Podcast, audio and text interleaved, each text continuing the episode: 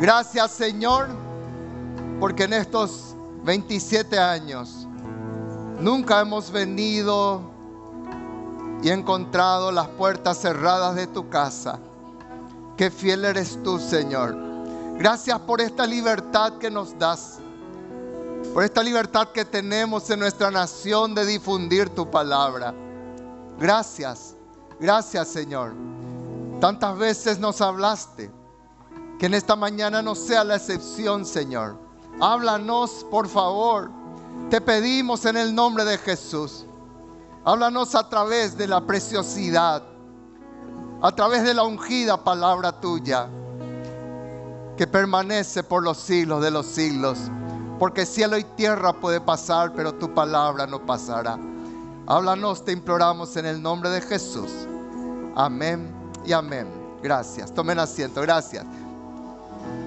Esta noche voy a hablar otro tema, porque estamos compartiendo acerca de la bendición de la casa de Dios. Amén.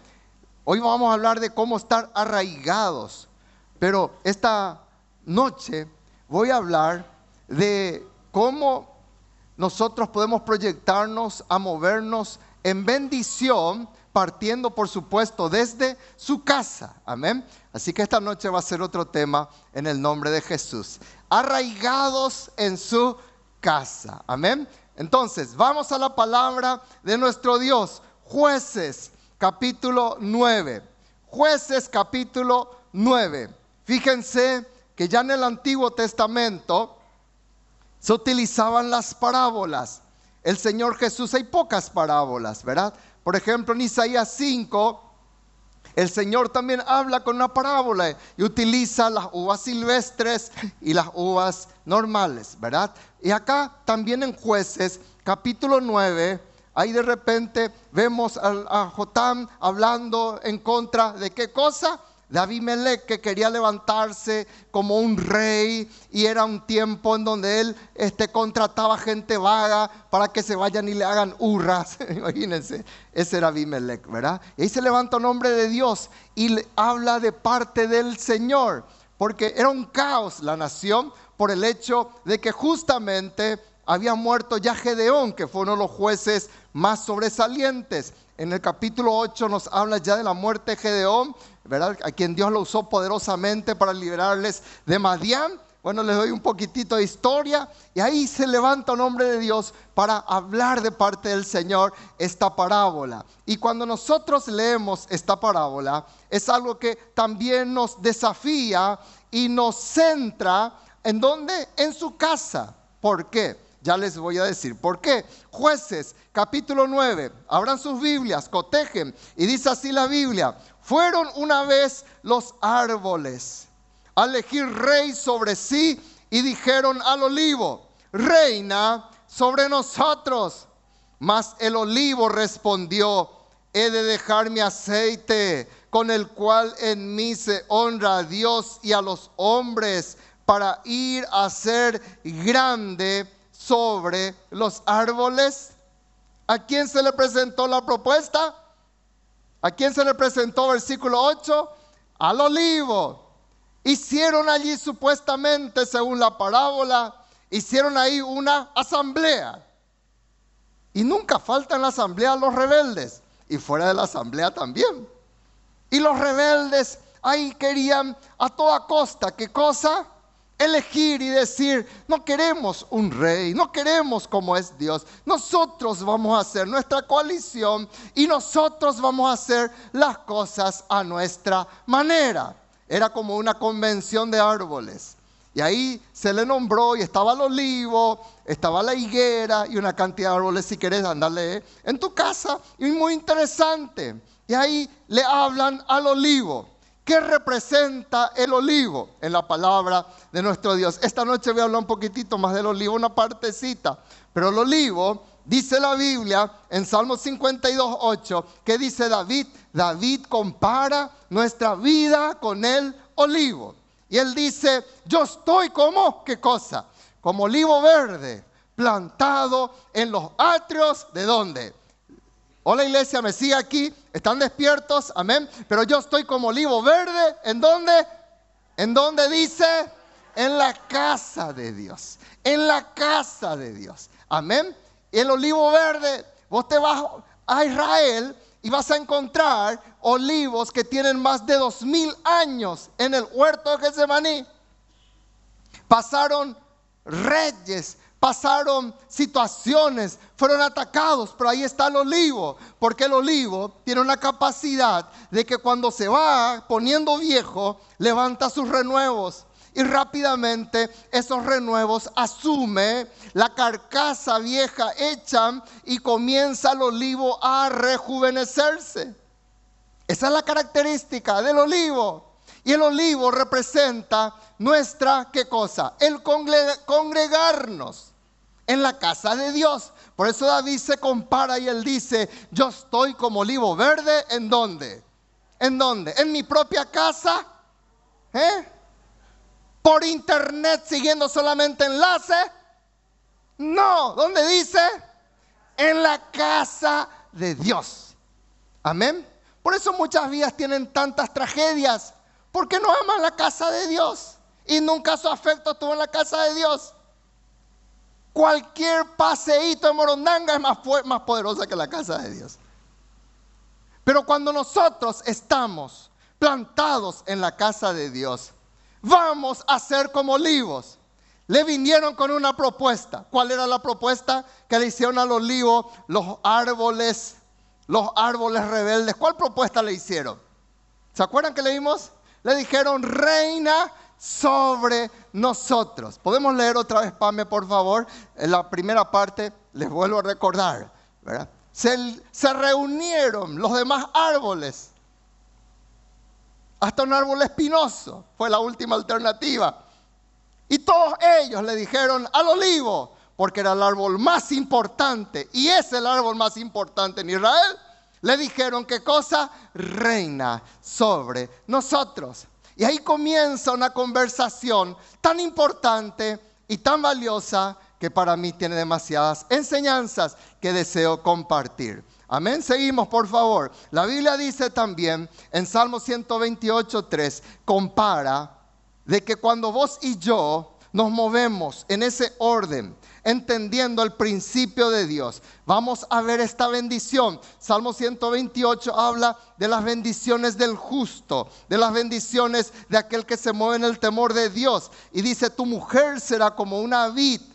No dice como uva pasa. ¿Cuántos dicen amén? Va a ser como una vid. No va a ser todo shaimba o apa a tu lado. ¿Cómo va a ser? Hola. Va a ser como una vid que lleva fruto. Y miren cómo, habla. Tus hijos como plantas, ¿de qué cosa? Tus renuevos alrededor de vos. Aleluya. Amén. Tus renuevos alrededor tuyo, alrededor de tu mesa, tus renuevos siguiendo. Amén. Entonces el olivo tiene muchas, muchas, ¿qué cosa? Enseñanzas. Vamos a aprender. ¿Qué podemos aprender del olivo? ¿Por qué el olivo? Y miren lo que él respondió. ¿Por qué él no aceptó ser rey? De los demás árboles rebeldes. ¿Por qué? Y es lo que Jotán quería enseñar. Primero, el olivo me enseña. Levante su mano y diga, en el nombre de Jesús, necesito ser más sabio. Valora la sabiduría. La sabiduría no se obtiene en la facultad. La sabiduría no se obtiene en tu día a día solamente este porque sos viejo o porque te vas juntando canas no, la sabiduría proviene de Dios. Y la sabiduría, ¿qué es lo que nos, nos enseña este olivo? Que el olivo tenía una sabiduría muy especial. ¿Cuál es la sabiduría que el olivo transmite en este momento? ¿Cuál es? La capacidad de tener respuesta. Digan conmigo, necesito tener respuestas. Hay muchas personas hoy que ya no tienen respuesta. Para muchos la respuesta es el suicidio porque no tienen respuesta. Otros abandonar su casa porque no tienen respuesta. Otros dejarla a sus padres porque no tienen respuesta. Y hay demasiadas cosas que no tienen respuestas y que se actúan de esa forma porque no se tiene sabiduría. Y cuando no se tiene sabiduría, pasas a ser una persona impulsiva. ¿Qué quiere decir eso? Que en vez de moverte en reflexión, en el mover de Dios, te moves por impulsos, te moves por emoción, te moves por instinto, como el animal. El animal vos le atacás y su instinto que le dice, defendete, atacarle. Y si vos le tocas a un animal herido, y vos, vos, en tu sentir está tratar de ayudarle, y vos te acercás a un animal herido y tratas de, te va a saltar. ¿Por qué? Porque su instinto dice, yo estoy herido y si alguien me toca, voy a estar más herido. Y no puede entender, razonar, porque no tiene sabiduría de que esa persona no se está acercando para herirle más, sino que para ayudarle. Entonces, el olivo respondió sabiamente. El olivo, dice la Biblia, mas el olivo respondió. Hay demasiadas personas hoy en día que ya no tienen respuesta.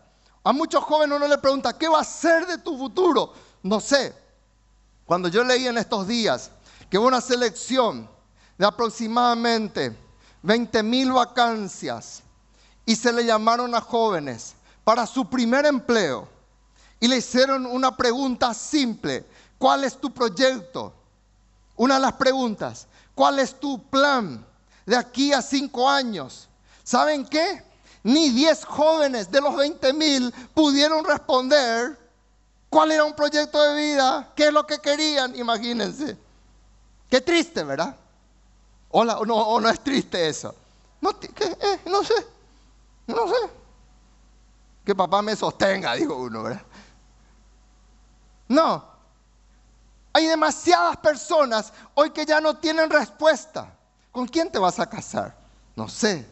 ¿Por qué está así tu matrimonio? No sé. Y por culpa, y le tiramos culpa a todo el mundo. Preguntas, ¿qué vas a seguir? Joven, ¿qué vas? No sé. ¿Qué legado, papá, le vas a dejar a tus hijos? No sé. Hay una casa, eso es un legado, eso es una herencia material. ¿Qué legado le vas a dejar? ¿Están tus hijos acá? ¿Son papá que estás tirando solo maldición? ¿Qué legado le vas a dejar a tus hijos? Como si fueran tus hijos los culpables. Tus hijos son cosechas de tus siembras. Otra pregunta. Por ejemplo, ¿qué va a ser de vos en el día de mañana? Otra pregunta. ¿Qué pensás hacer en esta situación? ¿Dónde vas a pasar la eternidad? Preguntas así, que no tienen respuesta. Pero el olivo tenía respuesta. ¿Cuánto dice el amén? El Señor Jesús, ¿saben cuántas preguntas Él hizo en una forma dinámica? Y preguntas que tienen trascendencia hasta hoy en día. Más de 300 preguntas les hizo a sus discípulos. Por ejemplo, Él les preguntó, ¿quién dicen que soy yo? Te sigue preguntando hasta hoy eso. ¿Ustedes qué dicen?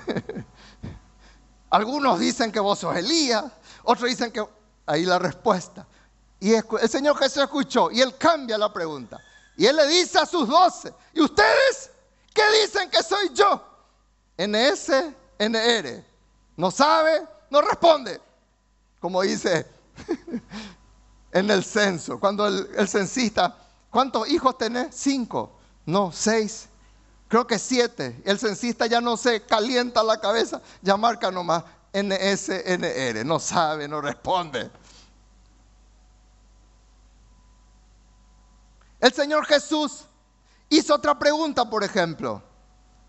¿De qué le aprovechará al hombre que gane todo el mundo y pierda su alma? ¿Qué pregunta? Cuando estamos tan afanados con las cosas pasajeras, cuando solamente pensamos en lo material. Lo material es importante, pero no lo es todo. El Señor hizo otra pregunta. Cuando estaban en la barca, ¿por qué temen hombres de poca fe? ¿Y los discípulos no tuvieron? Respuesta. Otra pregunta. Estaban dos ciegos y el Señor le preguntó, Señor, hijo de David, queremos recobrar la vista. Y el Señor les hace una pregunta. ¿Ustedes creen que puedo hacer esto? Aleluya. Esa pregunta sigue, sigue vigente, porque a veces oramos sin creer, hermanos. ¿Ustedes creen que yo puedo hacer esto?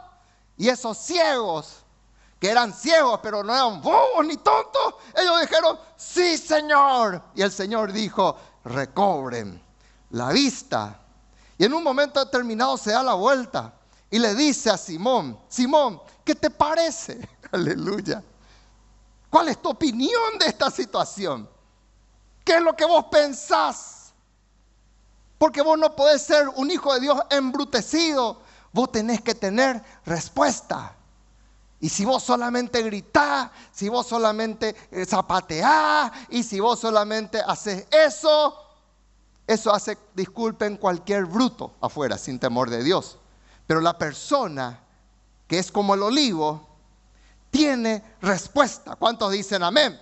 Tiene respuesta. Y tantas otras preguntas, hermanos, porque esas preguntas siguen. Por ejemplo, un padre, el padre y ahí su hijo endemoniado y se tiraba en el fuego, se tiraba en el agua.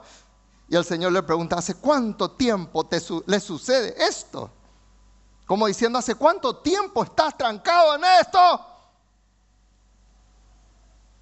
Esa pregunta sigue vigente. ¿Hace cuánto tiempo estás así cuando vas a salir de allí?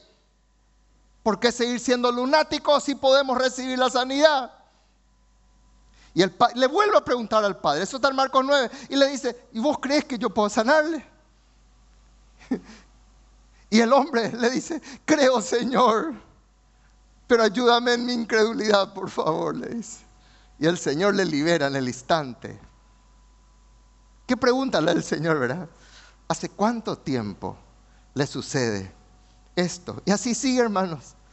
Les di siete, ocho, siguen 294 preguntas más. Dios te dice en Santiago 1.5, si alguno de vosotros tiene qué cosa? Falta de sabiduría, pídala a Dios, el cual a todos qué cosa?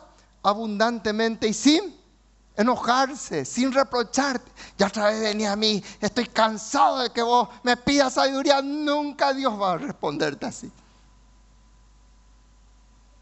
Señor, ¿cómo debo tratar a mi esposa? Y te ya te respondí en el 2014. No, Dios te va a dar otra vez sabiduría. Ya cambió mi esposa. Hola iglesia, hola varones, ¿verdad? Tiene esos cambios, no entiendo. Mi esposo está cambiando, no entiendo. Pedirle a Dios sabiduría. Mi hijo ya no está más en el preescolar, está creciendo, es otro. Tiene otras preguntas. Y si él no encuentra sabiduría en tu casa, va a preguntar afuera. Y están los buitres, están los cuervos, esperando para devorar a tus hijos con respuestas que no son sabias.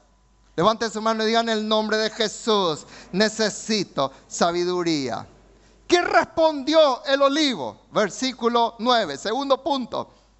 El olivo dijo, ¿he de dejar mi aceite por plegarme a estos rebeldes? Por hacer caso a esta asamblea. Carapeíga, acá que hay. ¿He de dejar mi aceite por hacer caso a lo que ustedes me proponen? El aceite, aleluya. El aceite era tan importante. En Éxodo capítulo 27, versículo 20 dice, y mandarás a los hijos de Israel que te traigan aceite puro de olivas machacadas para el alumbrado, para hacer arder continuamente las lámparas. ¿Dónde habla esto? Del tabernáculo, del lugar de reunión. No podía faltar el aceite. Y no era el aceite que salía de un coche viejo que hizo un cambio de aceite y vamos a prender ese. No, era un aceite especial. Era el mejor aceite. Cuando vos te vas en Getsemaní, la palabra Getsemaní quiere decir prensa de aceite en hebreo. Y en ese lugar machacaban machacaban las, lo que hoy conocemos como las aceitunas y surgían cuatro tipos de aceites. Yo explico eso normalmente en Getsemaní. Pero para hacerla corta, el primer aceite, el mejor aceite que salía, era para la casa de Dios. Aleluya. Díganle, digan en este momento, levanten su mano y diga, ya no le daré al Señor lo que me sobra, siempre lo mejor. El aceite tenía que ser de aceite puro, de olivas machacadas, para que esté ardiendo de vez en cuando. Hola iglesia, como dice, continuamente, no se podía apagar. Y el Señor sube la vara diciendo en Mateo 5, 16, ¿qué cosa? Ustedes son la luz del mundo. Así alumbre vuestra luz. Hoy nosotros somos ese aceite de olivas machacadas. Solamente el que fue machacado, solamente el que fue prensado. Y hay muchos ya no quieren sufrir, muchos no quieren pagar el precio. Vení, Toto, paga el precio por mí. No, vos tenés que ser machacado para dar una buena luz para el Señor. Amén. El aceite, gloria a Dios. El aceite nos habla de la comunión con Dios. ¿Cómo es posible que yo me pliegue a los rebeldes? Que yo me pliegue a las propuestas del mundo. ¿Cómo es posible que yo me pliegue a, lo que, a, a las falsas trampas de este mundo y renunciar a mi comunión con Dios? ¿Cómo? El mayor tesoro que vos y yo podemos tener es poder estar en comunión con Dios. Por eso la gente famosa, la gente de plata, la gente talentosa, tienen todos los aplausos del mundo, pero son infelices porque no pueden tener comunión con Dios. Por eso un psiquiatra necesita otro psiquiatra.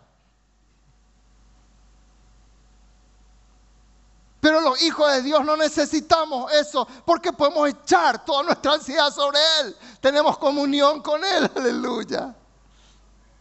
Podemos venir a Él, estamos cansados, estamos trabajados y el Señor te dice, vení a mí, aleluya, tenés comunión conmigo. Su aceite, la comunión. Valora tu aceite. ¿Qué te dice el antivirus de tu computadora? El antivirus te dice, para proteger tu equipo de las últimas amenazas, te recomendamos que actualices, bla, bla, bla. ¿Sí o no, iglesia? ¿Te dice eso tu antivirus, sí o no? Te pregunto, hijo amado, ¿vos querés protegerte de las últimas amenazas? Actualiza, actualiza tu comunión en la presencia del Señor. Que tu aceite vuelva a arder en su presencia que Dios pueda ver. Aquí hay una luz hay alguien que es una oliva machacada, que no, no se metió con el viejo aceite del mundo y sigue ardiendo en mi casa, sigue ardiendo en mi presencia. Y de repente fue lucecita, pero ahora va a ser una luz grande. De repente va a ser, fue una luz y, pero ahora va a ser una luz preciosa, una luz enorme. Filipenses 2.12 dice la Biblia, ocupate en tu salvación, cuida tu salvación no pierdas tu salvación.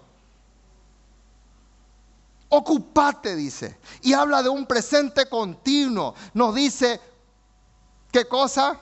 Te ocuparás o ya te ocupaste. Dice, ocupaos en vuestra salvación. ¿Qué es lo que está diciendo? Cuida constantemente tu comunión. No le cambies a Dios por ningún tilingo que no le tiene a Dios.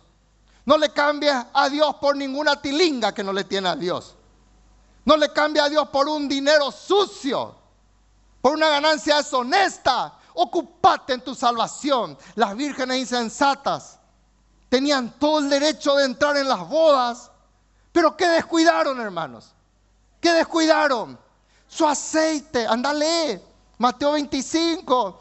Y el Señor que dijo, ah, no, ustedes ya están preparadas. Usted hace 27 años que están conmigo. Usted hace 45 años que están. No, el Señor vino y cuando el Señor vino en la hora y en el día que no esperaban, las insensatas, cinco de ellas, no tenían sus lámparas con aceite. ¿Y qué les dijo el Señor? Ustedes no entran en mis bodas. Y ellas golpeaban y decían, Señor, Señor, abre no. Y el Señor, yo ya no les conozco a ustedes, porque lo que hace que vos y yo seamos conocidos es el aceite, la comunión con Dios. ¿Cómo cambiar nuestro aceite? Tercero, este, este olivo en la parábola, él valoraba su misión. Él valoraba su misión. Levante su mano y diga, necesito valorar mi misión. Hay personas que nunca tienen misión en su vida. Es lo que viven es a lo que Dios es grande. ¿Qué dijo el olivo? Miren por favor. He de dejar mi aceite con el cual en mí, esa es su misión. ¿Para qué está? Para honrar a Dios y a los hombres. Dicen, yo por un aplauso, porque me reconozcan rey, yo voy a dejar la misión que tengo. Yo tengo dos misiones fundamentales. ¿Cuáles son las dos misiones que el olivo dijo? ¿Qué cosa? ¿Cómo? Yo voy a dejar todo esto. Si yo le honro a Dios con mi aceite, si yo, ¿qué cosa? Con mi aceite le sirvo a los hombres. Con mi aceite le doy la gloria a Dios. Con mi aceite le doy lo mejor al Señor. Con, con, mi aceite yo le sirvo al Señor, estoy ardiendo.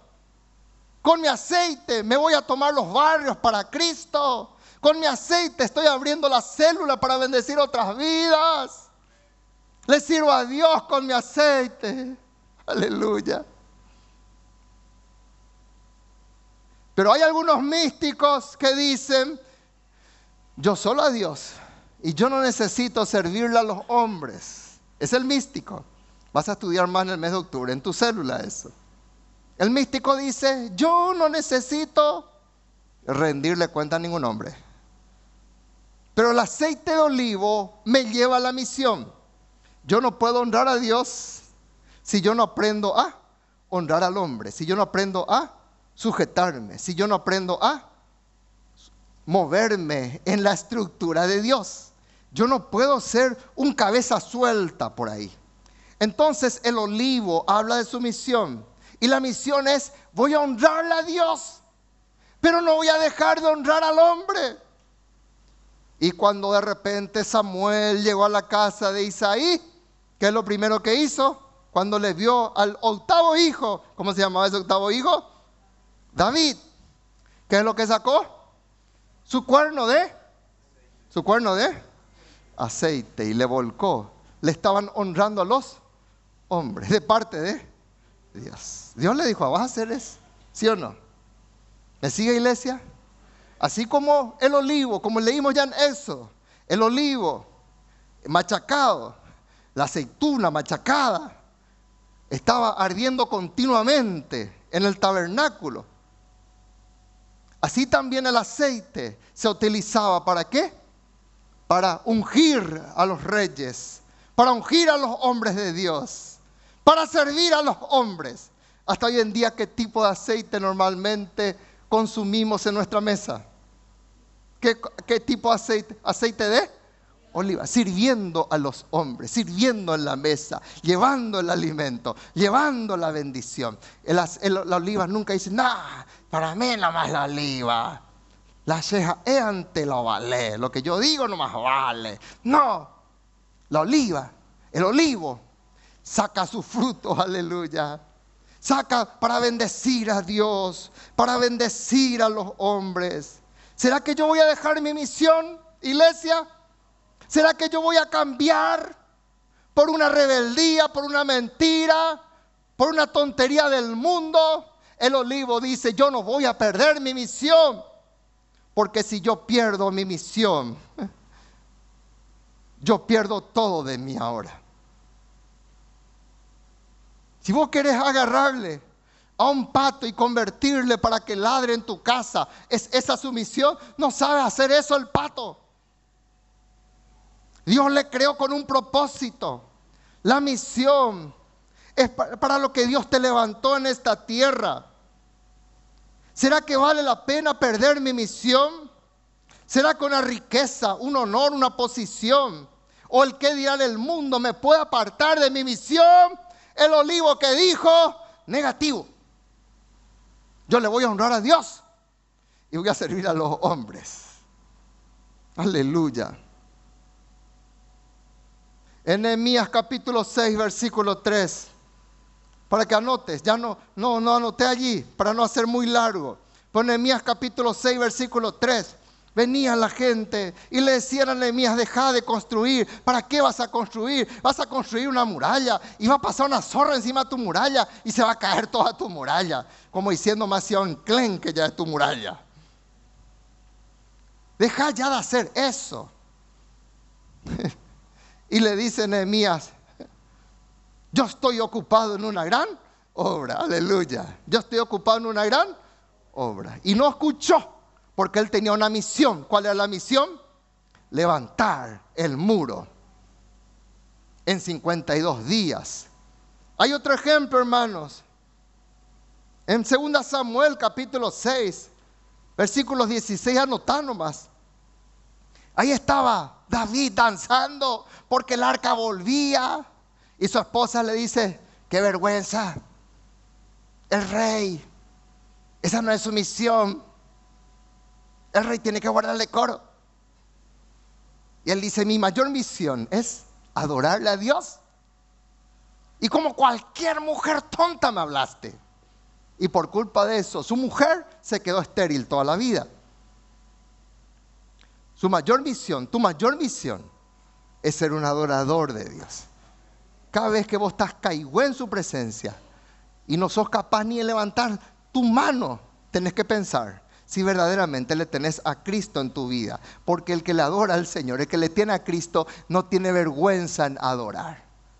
Así como no tenés vergüenza en gritar en la cancha cuando meten gol de tu equipo. ¿Y quién te enseñó eso? Pero por Dios somos así, hermanos. No perdamos nuestra misión en la tierra. Juan capítulo 12. Ahí estaba María y viene, rompe el frasco y le riega los pies al Señor con su perfume. Y ahí comienza a adorarle y la casa que dice la Biblia se llenó del olor de su perfume. Y cada vez que vos y yo querramos cumplir su misión, vamos a tener siempre, ¿qué cosa? Detractores. No pasó un día, casi un día, hermanos, en estos 27 años que yo no tuve a alguien que me tiroteara siempre. Y como dice Marcos Witt, a mí todos me quieren, dice. Algunos me quieren vivos, otros me quieren muertos, pero todos me quieren, dice. bueno, que los quieran como sea. Cada vez que vos vas a cumplir la misión, ahora vas a abrir la célula. A vos también ya levantás tu mano ahora para adorar. Vos también ya te vas a evangelizar en los barrios. Oye más. Y eso pasó en Juan 12:3. Los judas van a decir, qué desperdicio. Esto tendría que haberse dado a los pobres. Y el Señor Jesús le vuelve y le dice, cuidado, ella hizo lo que era correcto. Ella estaba cumpliendo la misión de ser adoradora. Aleluya. ¿Me sigue iglesia? No cambies tu misión. ¿Y cuál es la mayor misión que Dios te ha dado? Que Dios te va a requerir esto. Escúchame iglesia, Dios te va a requerir esto. Porque vos no podés dejar de hacer discípulos. El que le tiene a Cristo cumple la misión por la que el Señor le salvó. Dice, por tanto, id y haced qué cosa? Discípulos. Si yo no quiero hacer discípulos, yo tengo que analizar si le tengo a Cristo o si soy un evangélico aficionado que me gusta nomás la casa de Dios, porque me siento bien o porque mi esposa me trae o porque mi esposo me trae. El que tiene a Cristo cumple la gran comisión, que es la misión suprema. y hacer discípulos a todas las naciones. Amén. Bautizándolos en el nombre del Padre y del Hijo y del Espíritu Santo, enseñándole, todo el tiempo enseñarle. Y le enseñamos. Y no aprende luego, quieres pegarle, pero le enseñas otra vez. Hasta que se haga un discípulo. Hasta que se haga una discípula. Esa es la mayor misión. Hoy, 27 años, despertate y cumplí la gran misión que Dios te ha dado. Cuarto, y con eso termino, porque tenemos que comer y volver otra vez. Cuarto, el olivo valoraba su posición. El olivo dijo, voy a dejar todo esto, voy a dejar de honrar a Dios, voy a dejar de honrarle a los hombres para ir a ser grande sobre los árboles, como diciendo, ¿será que estos arbolitos que hay acá son más importantes que Dios? ¿Son más importantes que la misión que Dios me ha dado? ¿Será que el aplauso, porque voy a ser el rey y con dinero, sin dinero, voy a seguir siendo el rey? ¿Será que eso es más importante? ¿Será que eso es más importante? Levante su mano y diga, yo necesito valorar la posición que Dios me dio. ¿Qué es lo que sintió el hijo pródigo? ¿Qué es lo que sintió el hijo pródigo? Su posición perdida. Él dijo, ¿cómo voy a estar acá? Esta no es mi posición. Yo no fui llamado para criar cerdo. Yo no fui llamado para criar, para comer algarrobas. Googlea, googlea un poquitito algarroba. ¿Qué es la algarroba? Googlea, te dejo ese deber, ¿sí? Googlea y comenzá a mirar lo bajo que es una algarroba. Y él dijo, ¿cómo yo voy a cambiar mi posición? Y él se acordó de su posición. Él dijo, en la casa de mi padre, yo tenía comida, yo tenía todo eso. Y yo aquí entre los cerdos. ¿Cómo voy a ser grande sobre los árboles? Para recibir solamente un aplauso pasajero. Elvis Presley cometió ese gran error. Elvis Presley creció en la casa del Señor. Elvis Presley cantaba en el grupo alabanza. Y ahí apareció un líder de la alabanza, no era Carly cuando eso, y, apareció un líder de alabanza. ¿Y saben qué le dijo Elvis Presley? Qué mal que cantás, le dijo. ¿Qué? ¿Cómo se atreven a decirme eso a mí? Y se fue y buscó. ¿Qué cosa? Ser grande sobre los árboles de la tierra. Cuando se murió, Priscila le llamó a su antiguo pastor y le dijo a su pastor, yo no voy a hablar de la salvación de Luis Presley, si vos querés que yo haga el servicio. Yo no voy a hablar de la salvación de Luis Presley. Y cuando fue el servicio fúnebre, ella le dijo, igual pastor, él quería que usted fuera el que hiciera algún día su servicio fúnebre. Y él dijo, acá está Luis Presley, lo, que queda de él. Pero no crean que Luis Presley se salvó, dijo él. Y él habló bien claramente de eso en ese lugar. ¿Cuál es la mayor posición que vos podés tener en esta tierra? La mayor posición es estar. Levante su mano y diga, estar en el centro de la voluntad de Dios. Todo lo que vos y yo hacemos fuera de la voluntad de Dios es no valorar mi posición. Todo lo que yo hago fuera de ser hijo de Dios es no valorar mi posición. El olivo, él valoró bien su posición. El olivo, ¿qué es lo que dijo? Yo no voy a cambiar esta propuesta por esta propuesta. Voy a apartarme de lo que yo soy en Dios por esta falsa propuesta. No, yo no bajo, no rebajo y no cambio mi posición. Jeremías 45, 5. Miren lo que le dijeron a Baruch. Le dijeron, el Señor hablándole a través de Jeremías, y tú buscas para ti grandezas, no la busques, aleluya, no la busques. Si vos haces eso, yo te voy a guardar la vida, le dice Dios. Si vos te volvés a mí, yo te voy a guardar la vida. Te voy a bendecir. Porque necesitamos, iglesia, valorar la posición que tenemos en Cristo Jesús. ¿Cuántos dicen amén? Amén. Vuelve, vuelve en el nombre de Jesús. En Mateo capítulo 4, versículo 8, el diablo hizo todo lo posible para sacarle a Cristo de su posición. Por eso viene y le dice, si tú eres el Hijo de Dios, decile a, a estas piedras. No consiguió, le trae, ¿qué cosa? Una duda sobre lo que él es. Y en Mateo 4.8 le dice, mira, lo mismo que hicieron con el olivo. Mira, ¿sabes qué Jesús? Si vos cambias un poquitito, y si vos, en vez de adorarle a Dios, me adorás a mí, yo te voy a dar todos los reinos de la tierra. Porque a mí se me entregaron, le dijo. Y era cierto, hasta ese momento todo le pertenecía a Satanás.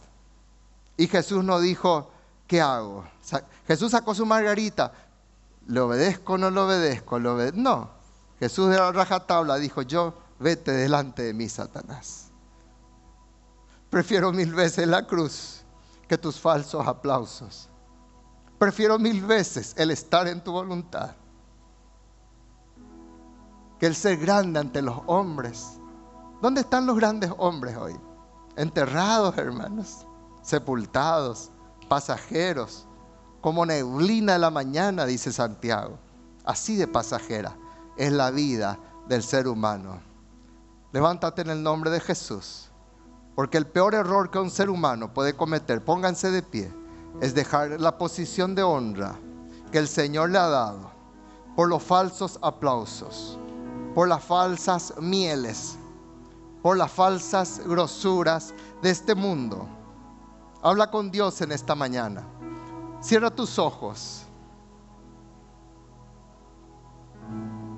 Sea un olivo plantado en los atrios de Jehová. ¿Dónde se planta el olivo? en la casa de Dios, en el atrio de Jehová.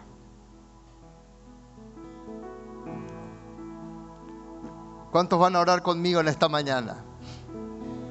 No hagas oraciones mentirosas, menos en el cumpleaños de la iglesia. Habla con Dios. Cierra tus ojos. Habla con Dios en esta mañana. Dile, Señor, yo, me yo tomo hoy la decisión de ser un olivo verde plantado en tus atrios. No voy a cambiar más mi raíz de aquí para allá. Soportaré vientos, soportaré tempestades, soportaré la lluvia, soportaré el calor del verano. Pero mis raíces estarán en los atrios de Jehová, por cuanto yo tomo la decisión, Señor, de ser una persona firme y estable en tu casa. Habla con Dios en esta mañana. Dile al Señor, Señor, yo no voy a ser un insensato como los indios que cambiaron su posición por unas falsas billuterías que le ofrecieron los españoles.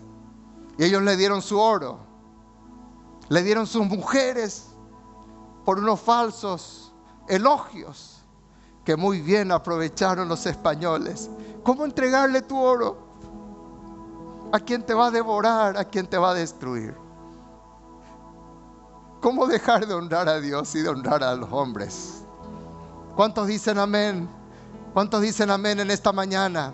¿Cuántos dicen yo voy a tomar esta decisión? Yo te invito un ratito, tenemos un tiempito todavía, ven un ratito aquí en el altar del Señor.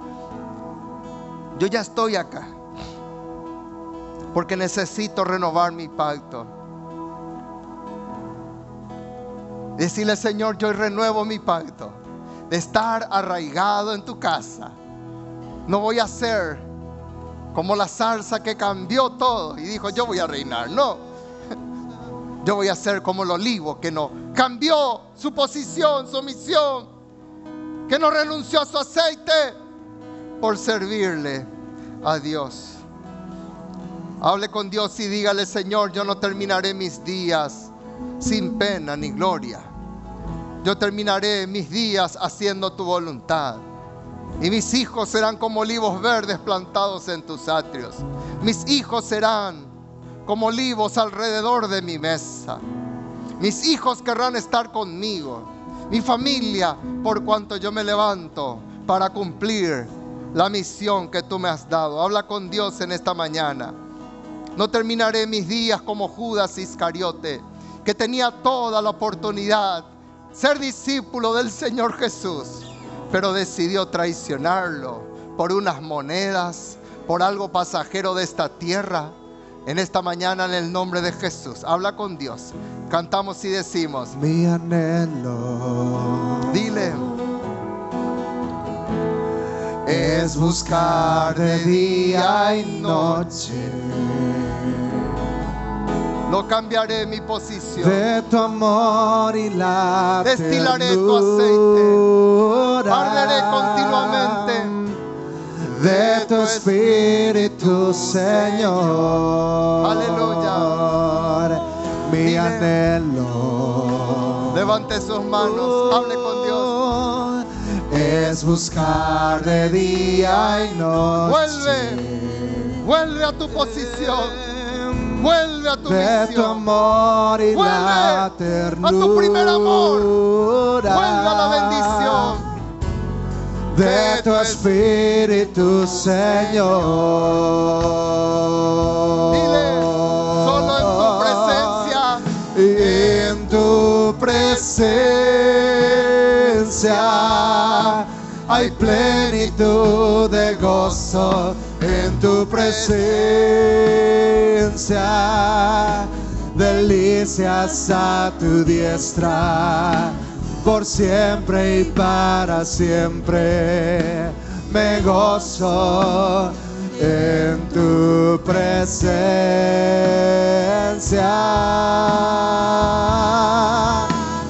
En tu presencia hay plenitud de gozo en tu presencia delicias a tu diestra, por siempre y para siempre me gozo en tu presencia.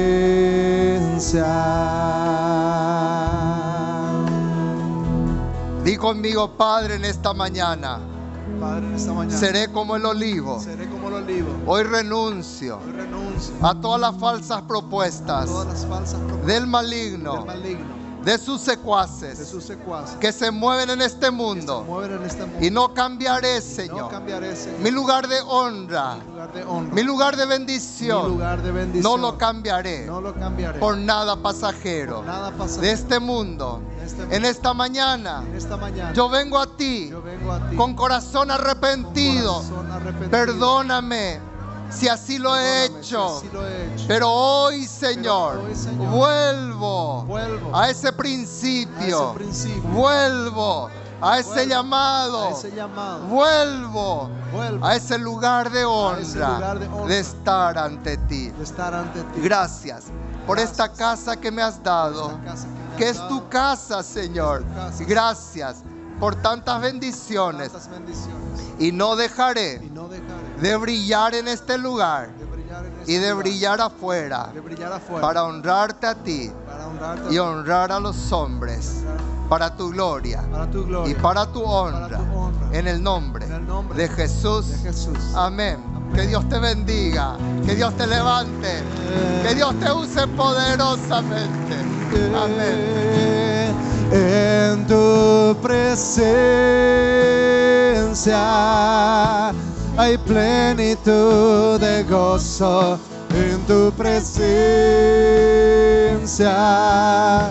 delicias a tu diestra, por siempre y para siempre. Me gozo en tu presencia.